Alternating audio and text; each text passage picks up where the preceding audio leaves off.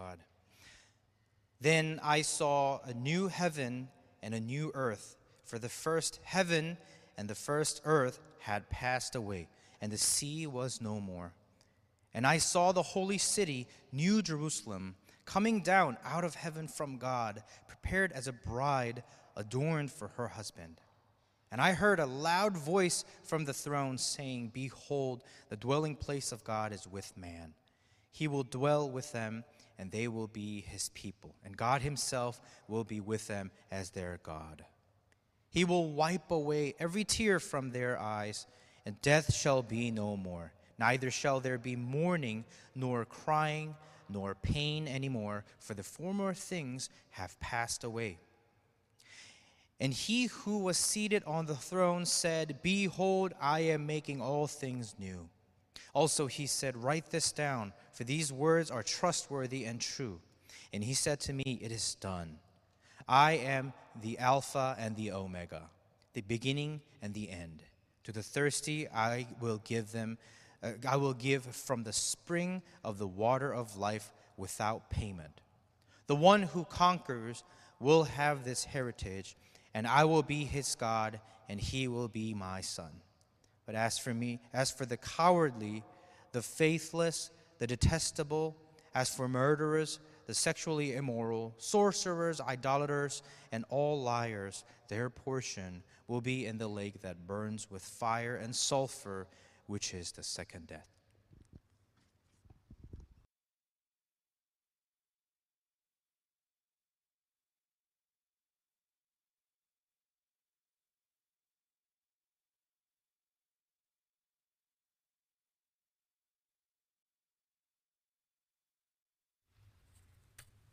Good morning.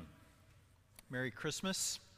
Trust that you've enjoyed your Christmas celebration this year, that you had some good times of worship, that you had good times with family and friends, that someone gave you something that you actually liked.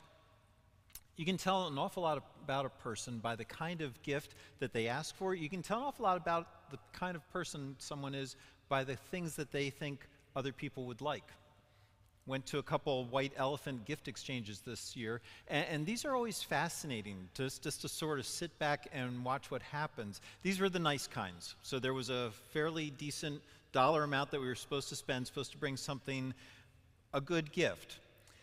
But it's really quickly obvious that not what that not the things that some people think are good gifts are not what everybody else necessarily thinks are good gifts. And so there's inevitably inevitably that moment when someone unwraps something and, and, they do that frozen smile kind of thing. You know what that looks like? Where, where it, it, it just gets fixed there. It doesn't really get up to the rest of the person's face. They're being polite, but they've just unwrapped something that they could not imagine ever getting for themselves, and they have no idea what to do with it now. Or there's that time where someone unwraps and they look puzzled and they say, What is it? And sometimes, if you're a little snarky like I am, you, you sit there and you think to yourself, who brought that? What, what, what were they thinking? And sometimes, if you're thinking like that, you get caught because someone will unwrap something, you think, nobody wants that. And they get all excited. And they think this is just a great gift. Or somebody starts to steal that gift and it starts going all around the room, and you, you still don't want it. But in that moment, you realize other people clearly do. And those are times where you learn about people. I, am no longer playing the game at that point. I'm now understanding a little bit more about the people that I'm in the room with. And, and you learn what they like. But you learn through what they like, you see their personality and you see their inside nature. And it comes through in the kinds of things that they want and the kind of things that they value. And you realize very quickly that that's not only true of us as humans, it's also true of God. Specifically, it's true of Jesus, the thing that he is most looking forward to. The gift that he thinks tops all other gifts says a great deal about who he is and what he's like. And as you see what it is that he wants, it lets you then figure out whether or not you're on the same page with him. Whether the kinds of things he wants are the kind of things that you want, or if you look at what he's planning and think, nobody wants that. What are you thinking? Now, just to remind us where we've been through Advent, we've been watching how Jesus responds to humanity in various time periods. And the time periods that we've been looking at are the ones that mark what we call redemptive history. That's the history of God's interactions with humanity as he brings people to himself. And so we've broken this time period up into creation, into humanity's fall into sin, into redemption, and then into restoration. And so we've seen that in creation, God has created you in joy for joy. But that in the fall, into sin, we've rejected his joy because we've rejected him, and we learned that he does not reject us in that moment. Instead, we've seen that he has redeemed us for joy. We've seen that he will disrupt our lives when we pursue joy alternatives in order to call us back to joy. We've seen that he comes bringing light and life to the joyless. And so today we're going to look at this last period of time in human history, the one that we call the restoration. This is when God will remake the world so that it is forever the joyful world that he intends it to be. This is the present that Jesus brings to the party. It's the new creation. It's the restoration of all things. This is the present that some people think is so good, they can't believe that Jesus is giving it. They absolutely love it. But it's the present that other people don't love. They don't want it. And to understand how some people can love it while other people want nothing to do with it, we're going to look at three things this morning. First, we need to ask what is this new creation like? What goes into it? Second, we need to see that there really are reasons why you might not want anything to do with it. That it's possible to have concerns about this new creation. And then, third, we'll think about how you deal with those concerns if you find some of them in yourself. So, what the new creation is like, why you might not want it, and how you deal with your concerns if, that, if you find that in yourself. So, first, what is this new creation like? Four things that we can see in the passage that stand out. Number one, it's physical. Very, very physical. Verse one, it's a new heaven and a new earth. And it's the new earth that is our home.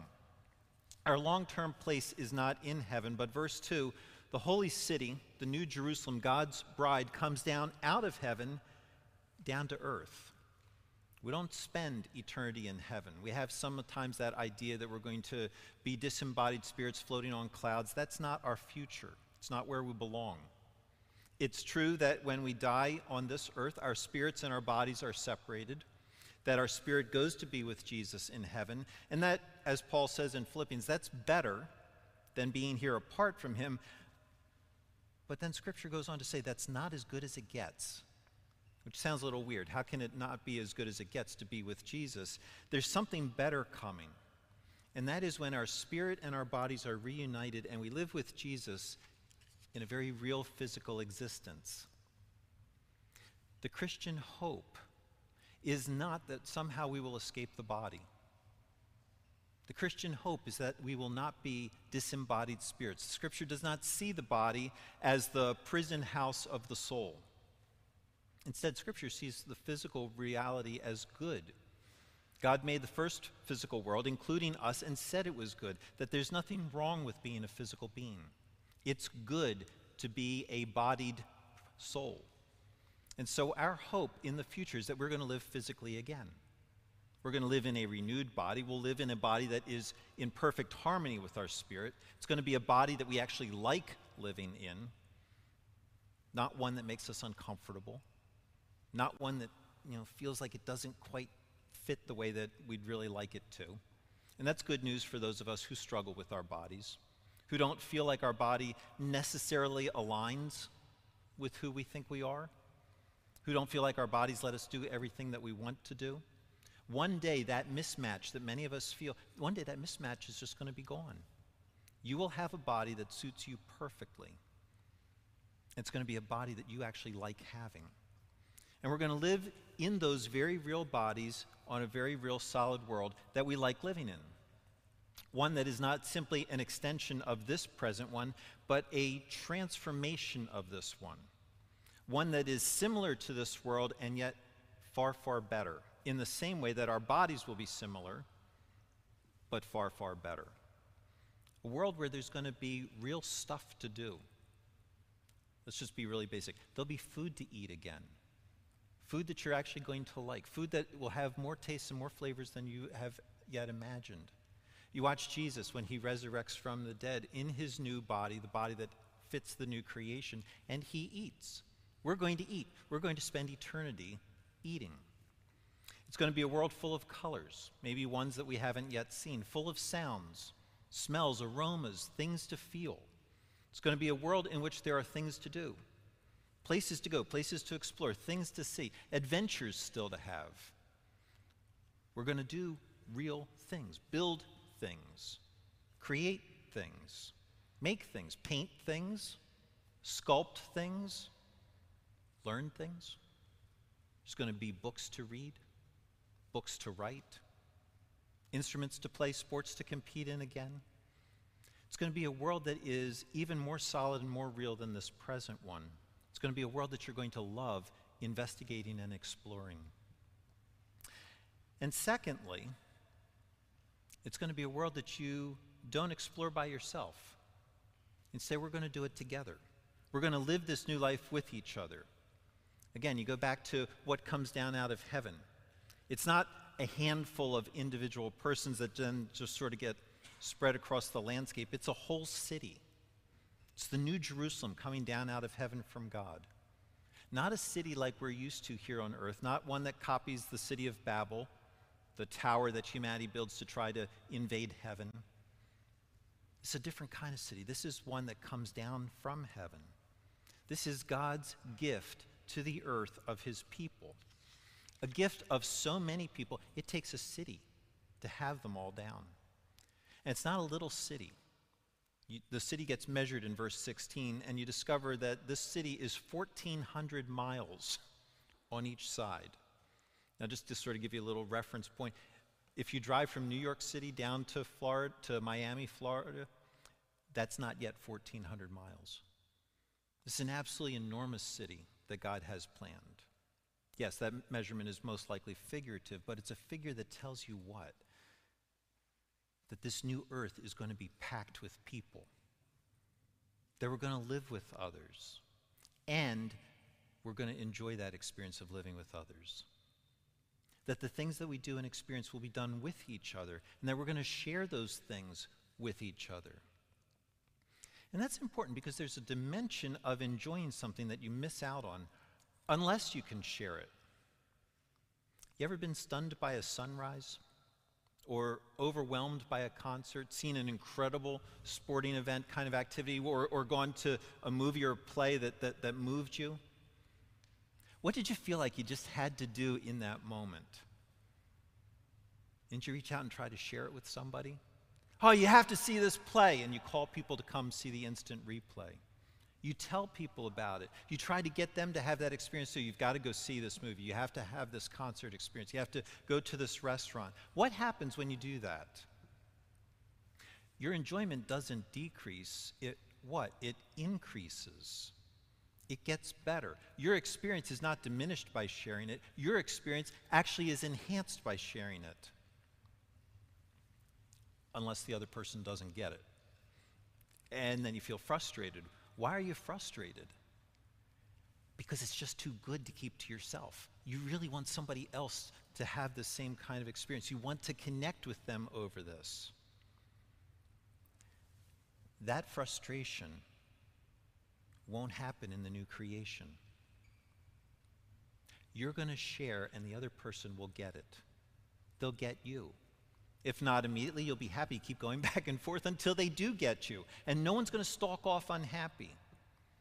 The experience that was so good for you will become that much greater because there will now be this huge community that you share life with. Why will this world and this community be so good? Because, third, verse 1 the sea was no more, which to our ears sounds like an odd thing to say. The sea was no more. What, what, why? It doesn't mean that there won't be any large bodies of water on the planet. It means that everything that the sea represents in the book of Revelation is going to be gone. And so the origin of cosmic evil, the sea in the book of Revelation, the origin of cosmic evil, that'll be gone. The unbelieving, rebellious nations who persecute God's people, they'll be gone. The place of the dead will be gone. The source of the inhuman spiritual monsters that challenge God will be gone. Everything that has ever set itself against God, everything that's ever set itself against his purposes and against his people, all of that will be gone. Gone never to return. Last line of verse 4 For the former things have passed away. Everything that ruined life, everything that makes life miserable on this planet will have passed away. There's going to be nothing anymore to taint your experience in any way. Nothing that makes you uncomfortable personally in your body, nothing that ruins your enjoyment of this new creation, and nothing that breaks your relationships ever again. Can you, can, can you even imagine what that'll be like? Nothing will ever make you suspicious of anyone again. Nothing will ever make you think, man, I, I wish I hadn't said that. Nothing's going to make you wonder, what, what did he mean by that? Are she and I okay? Nothing like that ever again. Because everything that caused, causes evil will be gone. And along forth, with evil being gone, so will every kind of suffering. Verse 4 He'll wipe away every tear from their eyes, and death shall be no more. Neither shall there be mourning, nor crying, nor pain anymore, for the former things have passed away. You know that experience that you've had when something sad happens to you? The immediate sting and the pain of that sadness drops, but if you want to, you can recall it back to your mind, can't you? You can let yourself live in it again, and as you live in it again, the sadness comes back. That's going to change. God says He'll wipe away every tear from your eyes. That there won't be anything left in you or left in your experience from the past that will cause sadness ever again. Think, how does that work? Is that going to be sort of like a, a memory wipe? I understand I'm speculating here, but I'm inclined to say no. It won't be like that. What little we know of that life, the glimpse that we get of Jesus after he rises from the dead, after he has that new resurrected body, the little that we see of him is that he still remembers his former life. And he still remembers things that could make him sad. He remembers Peter's denial of him. He has scars from wounds that he receives. He knows how he got those scars. He knows what those wounds mean to other people, that they see them, that they touch them. He knows people from his past life. Mary recognizes the disciples. He knows the past, which means that we should have some expectation that we'll have some sense of the past too. Scripture tells us in 1 John that when we see him, it'll be because we are like him.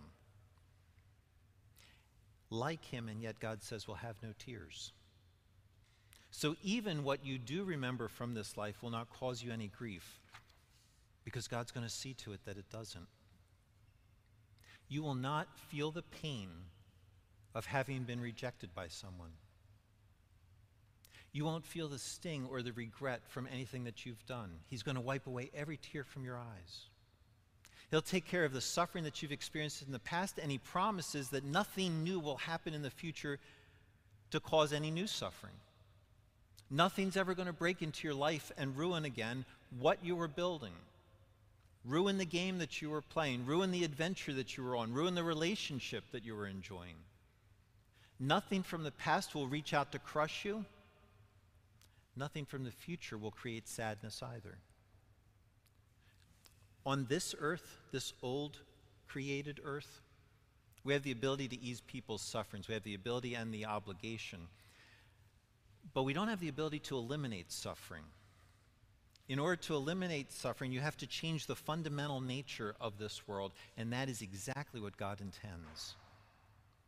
And so the new world that He creates undoes the hurt of the old world, and the new world that He creates won't allow any hurt to be created. The former things have passed away. That's point number one. That's what the new creation will be like a real physical world filled with community, with nothing that opposes God and nothing that brings suffering. How could you not want that? Point two here's how. None of these blessings exist independently. None of them have a life of their own. They only exist because of the active involvement of God bringing them about. A God who, verse 3, makes his presence among his people very clearly felt. Felt so much that you know, verse 1, that the new heaven and the new earth don't create themselves. Verse 2, that the new Jerusalem that comes down does not prepare itself. Verse 4, that tears don't wipe themselves away, that death does not die on its own. Verse 5, that all things don't make themselves new. Verse 6, the thirsty don't give themselves water to drink.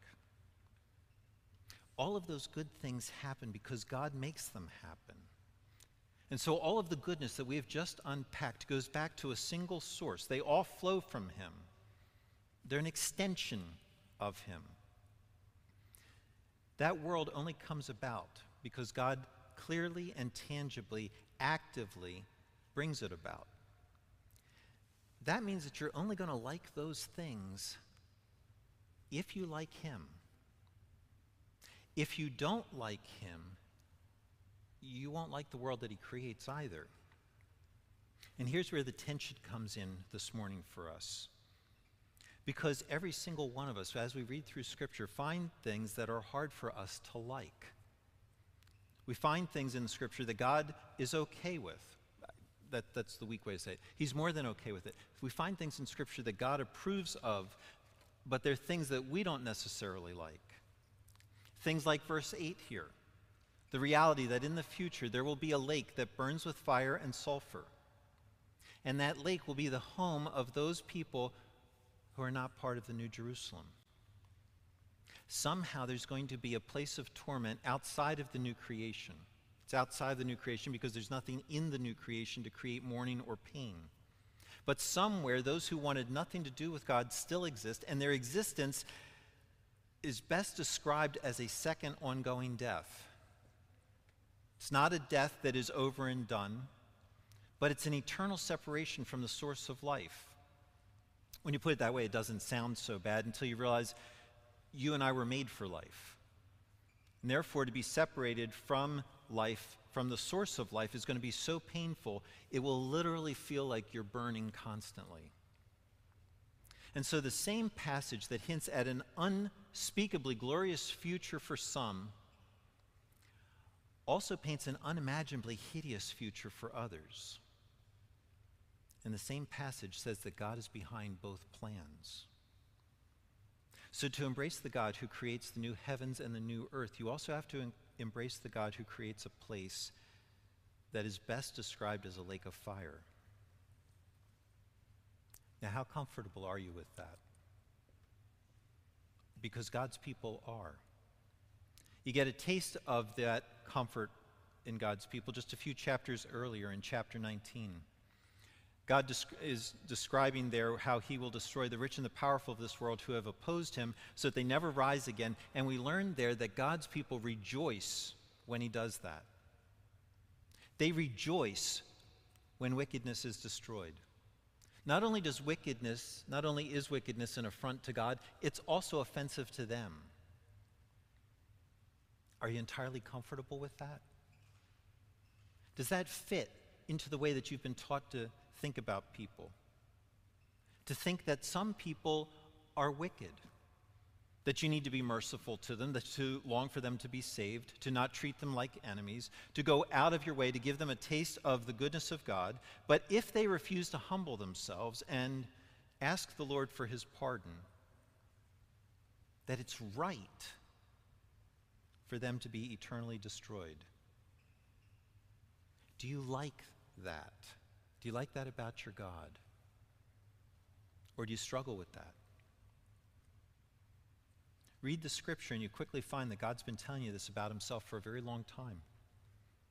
God believes that Sodom and Gomorrah should have been destroyed with fire, that it was good and right to do so that he believes the Israelites should have killed off all the Canaanites living in their, the land that the Israelites inherited from him, that it was right for them to possess those cities and fields that they found there. that those are small tastes of how God thinks and of what He has planned, small tastes that lead you to the lake of fire. Read the scripture, and you will find things there that God values that will rub you the wrong way. That's true of every person who reads scripture. We all come to scripture with our own ideas, our own beliefs of what is right and wrong things that we have thought ourselves, things that our society has helped us learn. And so we quickly find that Scripture challenges many of those beliefs. Every person, every society finds things in Scripture that offend us. Things that don't make sense to the way that we think or the way that we've been taught to think. Things like God's eternal judgment. Or things like God created us male and female and that he thinks that's a good thing. That male and female are not simply social constructions, but that in a very important sense, God has built both maleness and femaleness into his world as an extension of himself. That we need both male and female in order to image him correctly, that there's a goodness to both, but they are not interchangeable. That while God is more nurturing than any person has ever been, while he does at times use feminine metaphors to describe himself, he still insists that we address him only as father, never as mother. He insists that the church is his bride, never his groom. That somehow maleness and femaleness is created by him, not created by us, and that it is more than simple biology. That's in Scripture. You can't get around that. Or he says things that we can, like, we can only ever express our sexuality in one narrowly defined way. That it can only ever be between one man and one woman within the context of a committed marriage. Or he says things that there, there are roles for us as men and women that are more than culturally defined. That while we are 100% equal in worth and value, while both sexes need each other in order to be whole, whether we're married or not, that we have complementary roles. And that's true both in our marriages and in our churches. Read Scripture, and you will be offended. You will find things over and over that you don't like. Things that you'll try to argue away, things you'll try to skip over real quickly, things that you'll just try to ignore. Things that I've tried to argue away and ignore. It's been very helpful for me as I wrestle with things I don't like to realize that that's always been true. That it was true even of the people who lived in the same time periods when Scripture was originally written. That no one has ever entirely been comfortable with what they were hearing that God's word challenges every single person, challenges individual beliefs and assumptions, challenges societal beliefs and assumptions, just like it challenges me. We may feel challenged by different things in different periods of time in different social locations, but no one's ever felt completely comfortable with everything that you find in Scripture. No society has ever felt comfortable with everything you find in Scripture. Let me just take a, a, real brief aside. This is actually one of those things that helps convince you this really is the Word of God. Because if it was something that human authors made up, you would expect it to fit within at least one culture. That there would be some place where it was perfectly at home in some time, in some place, and it's never been. When you study Scripture, when you take it seriously, not just when you read it real quickly, you discover that it consistently subverted elements in every culture that it addressed. That it challenged the norms of every culture, even when it was written, in the same way that it continues to do so today. That's exactly what you would expect if Scripture is what it claims to be that it is the Word of God that expresses Him, that builds the kind of culture that He would build. Scripture teaches us that we've all drifted from Him. So, what should we expect to find in Scripture? We should expect to find that God thinks in ways that are not simply different from the way that we think, but we should expect to find ways that God thinks that we don't like. things that we think are wrong, things that we can't imagine any right thinking person thinking. And that's why there are people who will not want anything to do with the new earth that God creates. Because our God will take the things that he considers best and right and he will build them into this new world that is an extension of himself. That world will be different from this one, but it will still perfectly express him. And there will be people who want nothing to do with that world because they will want nothing to do with him.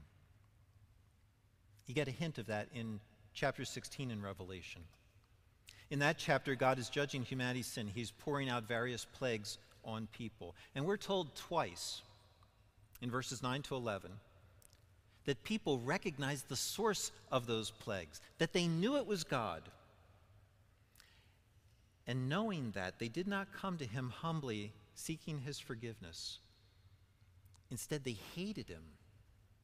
So much that at one point, verse 10, they gnawed their tongues in anguish and cursed the God of heaven for their pain and sores. They did not repent of their deeds.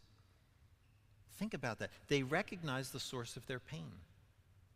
They recognized what God was doing, that He was judging them for what they had done, and they did not repent. They could have. They understood what judgment meant. They saw God clearly, but they didn't want Him. They didn't want a God that would judge them for the things they had done. They didn't adjust themselves to somehow be in sync with Him, to align their likes and dislikes with His. Instead, they clung to what they were doing, cursed him instead. Anyone who responds to God that way on this earth won't want anything to do with him in a new one. See, the lake of fire is not filled with people who are longing to get out, people who want to repent, but they're just not allowed to people who really do want what God offers, but they made a few bad decisions along the way. That's not what's happening. Instead, it's filled with people who don't want to repent, who want nothing to do with the God that they've seen, who want to be as far from this God's presence as they possibly can be. People who get exactly what it, they've wanted. They are completely cut off from the source of all goodness and comfort. So, point one, the new creation will be amazing. But point two, not everybody's going to want to live there since it will fully express who God is. So, point three, how do you deal with that conflict when you see it inside of yourself? How do you get to a place where you want to share a world with a God who doesn't always agree with you? Especially when he disagrees on things that are very important to you. What do you do? You go down to verse 6, and you zero in on when Jesus says, It is done. Now, in this context, that means two things. It means that God has fully kept his promise to destroy all his enemies. That's all done now. And secondly, that everything needed to save his people is also all done now. What does that mean? It means that in that new world, there will be nothing in you that will be at odds with him. Nothing in you that will shy away from him. Nothing that will be suspicious of him. It means that in that world you will be perfectly aligned with him. That in that world you'll be glad to be in harmony with him, even if you're not too sure about that now. That will be true, but how do you get to the place now where you want it to be true? Why would you want to line up with a God who holds values that you're not sure of? This is very simple. It's because he's never hurt you.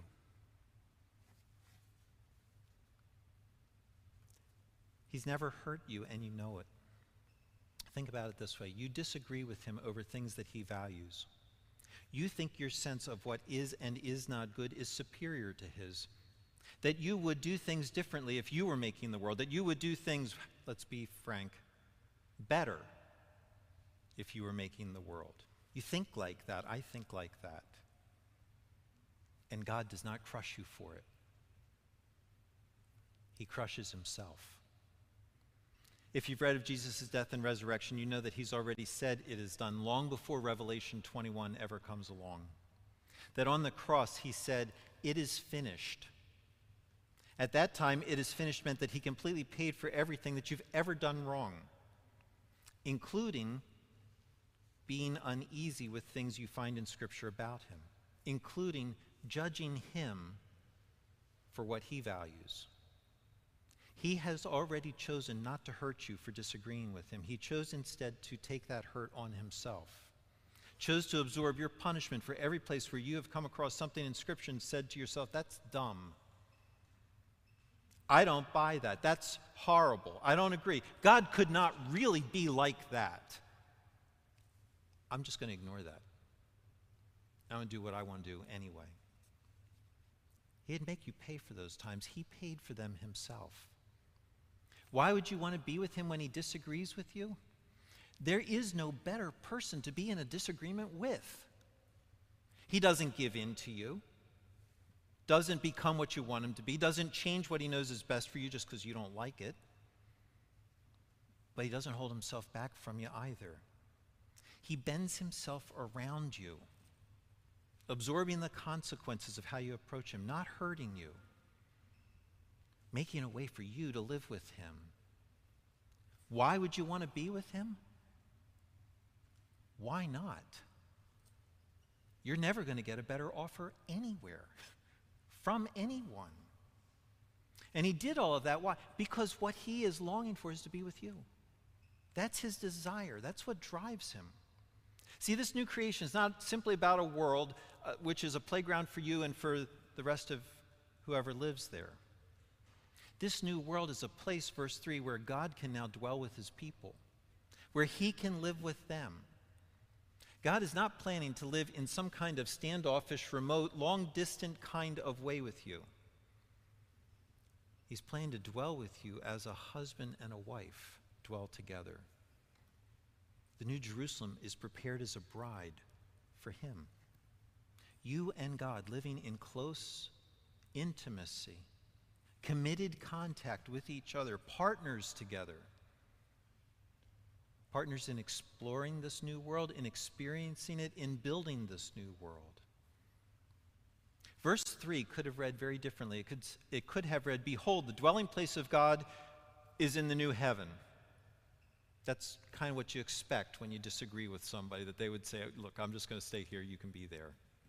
God could have said that, could have been content with that kind of relationship.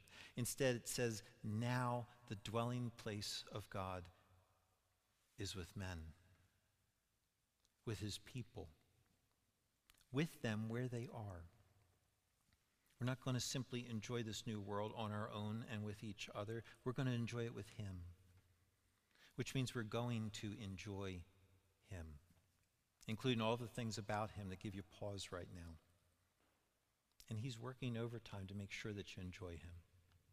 Verse 2 You will be prepared as a bride adorned for her husband, prepared to live with Him, thrilled at the prospect.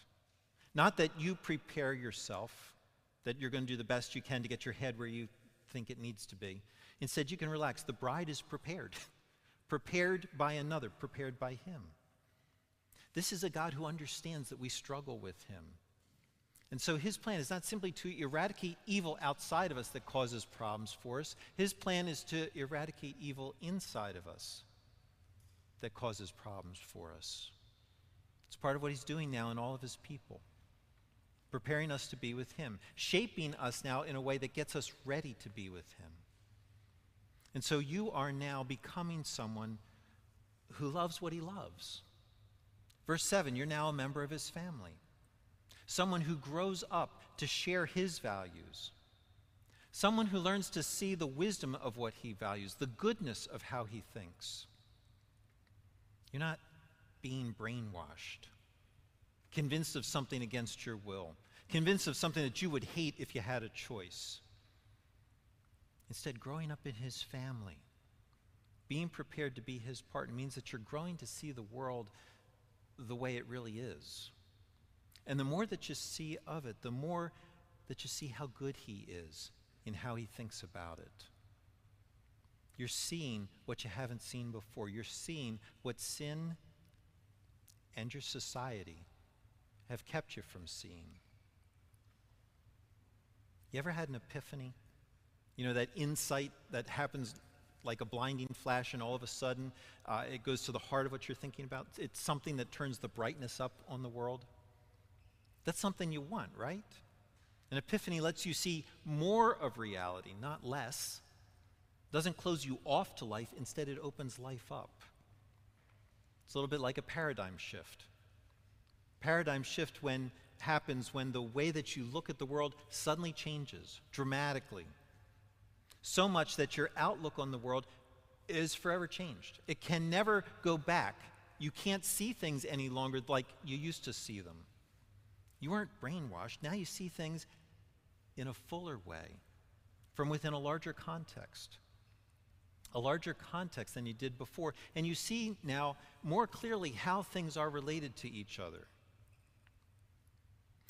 It's what happens when a child who used to believe in Santa learns that the source of their Christmas presents is their parents, not some red suited gentleman. When that happens, that paradigm shift, they can never go back to the way that they used to think of life. Why? Their world just got bigger, not smaller. Their new perspective on life is more in line with the nature of reality than it was before, and it allows them to make better sense out of the data that they have of life. And so they see their parents now in a different light. Presents don't what? They don't randomly, uh, impersonally appear from a complete stranger based on one's own performance on whether one was good or not this last year. Instead, presents are what? They're connected to a person, they're personal. They're an extension of love. They tell the child something about their parents, something that they can trust. That's what God promises will be true for you. True for every single thing that you wrestle with Him about. You're going to see the goodness of those things and you're going to be glad that you see it. You will be completely prepared to live with Him for eternity, which is exactly what you're going to want. How then do you know if this is true for you? How do you know if you're one of those who are being prepared to be God's partner? Verse 6 again, here's the litmus test. To the thirsty, I will give from the spring of the water of life without payment. It's to the thirsty. It's the only requirement that God has for you to be with Him in the new world. He does not insist that you get all of your beliefs lined up correctly in order to be part of that new world. He does not insist that here's the list of things that you now need to do in order to be part of that new world. This is not a criterion that's based on thinking or doing, it's based on something that is either part of you or it's not. It's based on a feeling, it's based on whether or not you're thirsty. And so he asks, Are you thirsty? Do you have a desire inside that you just can't quench on your own? Do you have a desire for Him? A desire n- to not be sideways with Him? A desire to be at peace with Him? A desire for the kind of life that He's planned to have with His people? Do you have that kind of a longing? A feeling that this is all just way too good to miss out on, and I can't stand the thought of missing out. What is that? That's being thirsty. That's a sense that if this is the kind of world that He creates, then He is too good to miss out on. If you have any of that kind of thirst, get excited. Because if you're thirsty, He makes a promise. If you're thirsty, He says, I will give you from the spring of the water of life, and it'll cost you nothing. That's how you know you're being prepared. That's how you know that you're family. That's how you know that it is done, means that you and he will be on the same page for all of eternity and that you're going to love it. It's that you're thirsty for life with him. If you're thirsty, he will satisfy you, and you won't be sad about it. You won't feel like you've been missing out on something or that anything could be better. Because what you really want is to be with him in this new world that he makes. Lord Jesus, increase our thirst. Lord, take all of the wonders of this month and let them pale in comparison to the glory that we find in you, to the goodness that we find in you, to the life that we find in you. Lord, give us thirst for you because you've promised that if we have that kind of thirst, you'll satisfy us. Lord, for those of us who have had that thirst, who have it now, who have some experience of you satisfying, Lord, we want to come back to you right now in song and let you know how much we appreciate you. In Jesus' name.